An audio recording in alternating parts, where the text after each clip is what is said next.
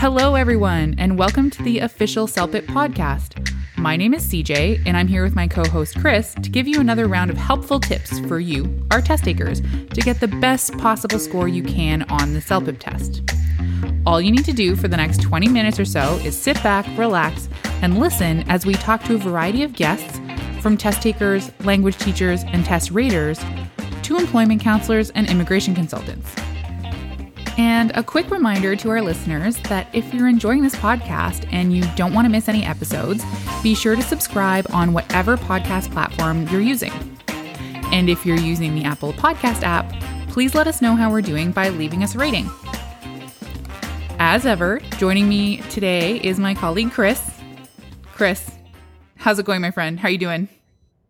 Hi, CJ, and hi to everyone listening. I'm doing well, thanks. Looking forward to some warmer spring weather, that's for sure. Definitely. Although Vancouver doesn't have it quite so bad as some of our easterly neighbors. So today we'll be talking about developing reading skills. But before we greet our special guest, what kind of general activities do you usually recommend to your test takers?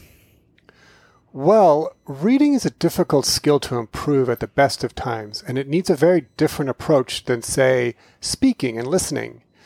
Along with developing general understanding, as you would do in a conversation, you also have to look more carefully at language construction and where to find specific details. And some of those details can be hidden in language that you may not necessarily understand. Absolutely. The best way to approach reading is to remember that there are two styles First, choose an article and go straight through without stopping to gain the general gist or sort of a just a general understanding of the text. Then retrace your steps, but this time go slower and look up every word you don't understand. This can take a little time and focus, but by the end, you'll have gained a number of key pieces of information. If you can find time to do that every day, you'll soon find that your reading skills improve. That's really great advice, Chris. Thanks. So today is definitely going to be a fantastic resource for our test takers. Shall we bring in our special guest? Yes. Okay, everyone. Many of you know her as the face of CELPIP Live. It's our wonderful Brandi. Brandi is here today to share some reading strategies to help our test takers prepare for their CELPIP test. Welcome back to the pod, Brandi. Thanks, CJ. It's great to be back in the studio today. I'm an avid reader myself, so I'm happy to share some reading tips that I hope our listeners will find helpful for test day. Excellent. I know one challenge that our test takers face is finishing the questions on the test before the timer reaches zero. Are there any reading strategies we can discuss that will help people plan that time and find the answers more quickly? Yes, time management is so important on a reading test because we can't read slowly and carefully like we might if we were reading for pleasure in our spare time at home. All tests will give us a certain length of time to complete each section, and the CELPIP reading test is no different. Right. For CELPIP, test takers will read four different passages and answer 8 to 11 questions for each part. That's right, and test takers will be given between 9 and 13 minutes to complete each reading section. The timer at the top of the computer screen will count down the time. So, how can test takers make sure they finish their reading test before their time is up? I'd recommend a five step process. First, I encourage all test takers to take 10 seconds to preview the page. When we preview, we simply look at the computer screen to see how much time we have, how long the passage is, and how many questions there are to answer. If we have 11 minutes to answer 11 questions, for example, we might plan to spend no more than 45 seconds answering each question to make sure we finish in time and to have a bit of time left over to double check our work. Yes, previewing the page takes such little time but prepares us to finish the task ahead of the timer. What's next? The second step is to skim read the passage to understand the gist or general meaning. This is most easily accomplished by quickly reading the first sentence of each paragraph because the main idea of most paragraphs is usually presented at the beginning. And how long should test takers spend skimming the passage? Well, that depends on the complexity of the passage. The CELPIP reading test is designed to become increasingly more challenging as the test progresses, meaning part one should feel easiest, and part four, the last part, will contain more complex vocabulary, sentence structure, and ideas. I would take about 30 seconds to skim through parts one and two, and even around a minute to skim through parts three and four. In fact, we can even take short notes to help us remember the main ideas covered in the reading passages in the more challenging parts of the test. Yes, once we know what each paragraph is about, we'll know where to look in the reading passage if we see a question about that topic. Exactly. We won't have time to read the entire passage from beginning to end each time we want to answer a question. So knowing which paragraph will likely contain the answer narrows our search and saves us time on the test. Okay, so we started by previewing the page and skim reading the passage. What's next? Step three is to identify the keywords in the question and answer choices. Keywords are the most important words. These are the words that we'll need to find in the reading passage to help us answer the question correctly. For example, let's say that we're reading an email on part one of the test written by a man named Adam. And the test question asks us to identify where Adam now lives. When we look at the four possible answers, we see four different locations presented namely in Gloucester, in the downtown area, outside the city, and near McLeod Street. Okay, so four different locations, and Adam lives in one of them. Right. When we quickly skimmed the passage earlier, hopefully we noticed that one paragraph discusses Adam's move. That's where we begin our search for the answer to this question. We won't need to read all the words on the page since we know the four exact locations that are listed among the multiple choice answers. Those are the four locations we're trying to find within the passage. Do you remember which locations they were? Okay, downtown was one, and McLeod Street, I think you said. And Gloucester and outside the city. That's right. You'll always see these answer choices on the computer screen during the test. So now let your eyes fall quickly over the paragraph and stop when you see one of these key words or locations.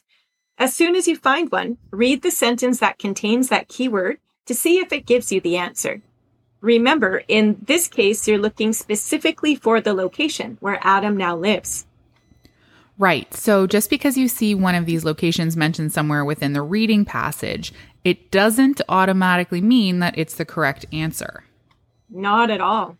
Two, three, even all four of these locations might be mentioned somewhere within the passage. It's up to you to determine which one actually gives us Adam's current place of residence. Great. To recap, we previewed the page, then we skimmed, then we identified key words in the question and answer choices. And then we scanned the passage until we found the keywords. When we scan for information, we aren't really reading at all. Our eyes are simply looking for a keyword or words. Scanning is such a valuable reading strategy because it allows us to find important information as quickly as possible. And the faster we find the information in the passage, the more likely we'll finish answering all the questions before our time is up. Exactly. This example we just discussed about Adam and where he now lives was relatively easy in the sense that we were looking for four specific locations in the reading passage.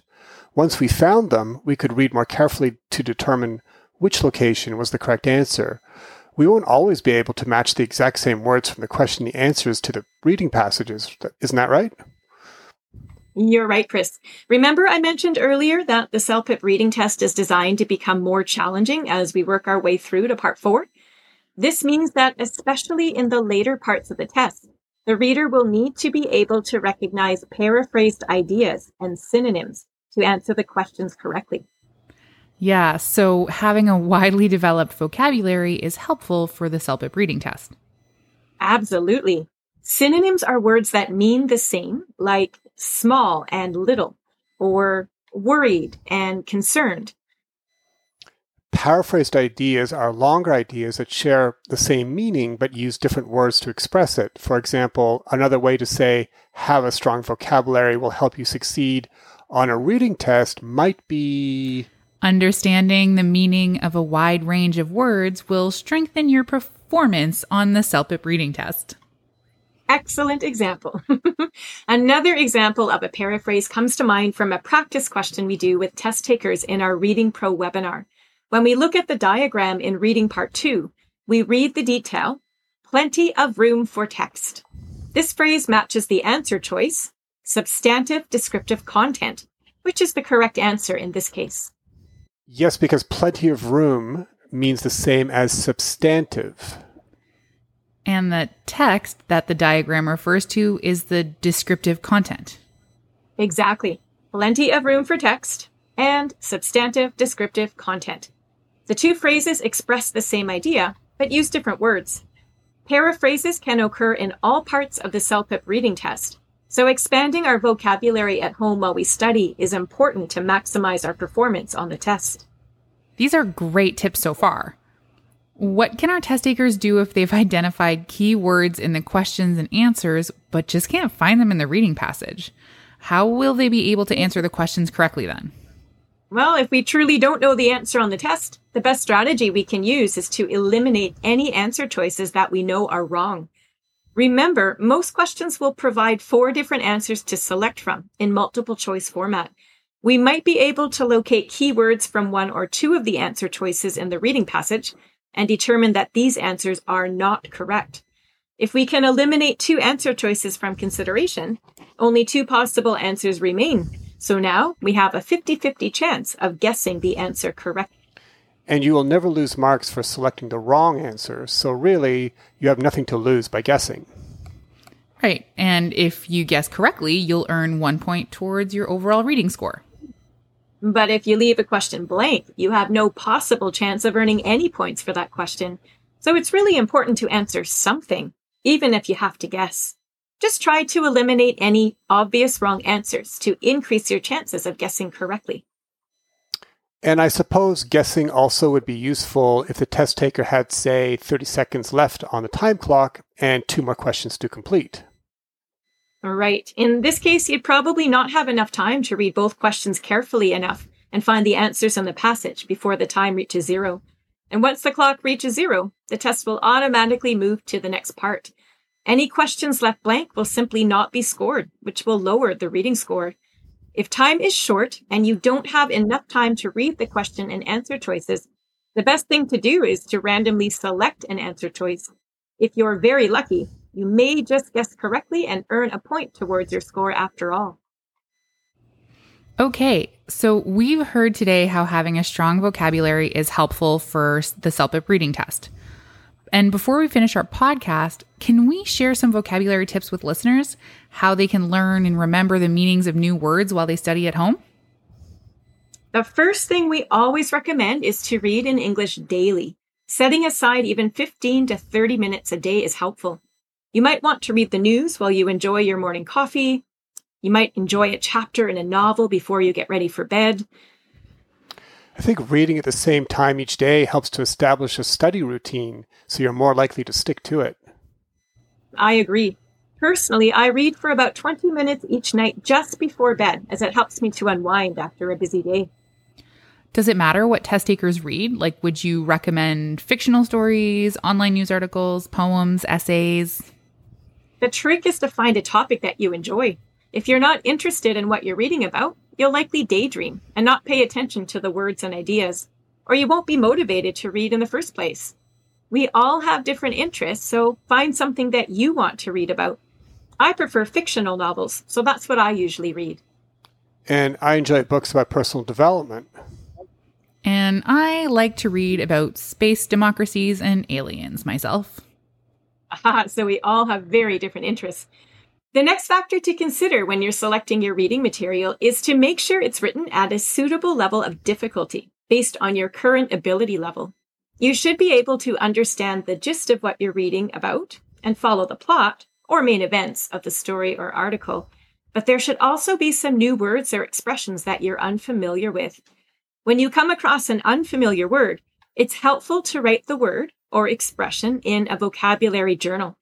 Notice how it's spelled and copy it correctly. Next, look the word up in a dictionary and write the definition in your journal beside the word. It's most helpful if you can paraphrase the dictionary definition in your own words, if you're able to do that. The simpler you keep the definition and the more you think about the meaning in your own words, the easier it will be for you to remember the meaning. And writing an example sentence or two that uses the new vocabulary correctly is also important. It sure is. Copying words and definitions into your journal probably won't allow you to retain the meaning long term. Memorizing definitions may work for some of us, but it might not be useful for everyone. The more you can produce the new language through writing or speaking, the more likely you will commit these new words and expressions to your permanent vocabulary bank. You have truly learned a new word when you can use it correctly consistently. And how many new words should our test takers include in their vocabulary journals each day?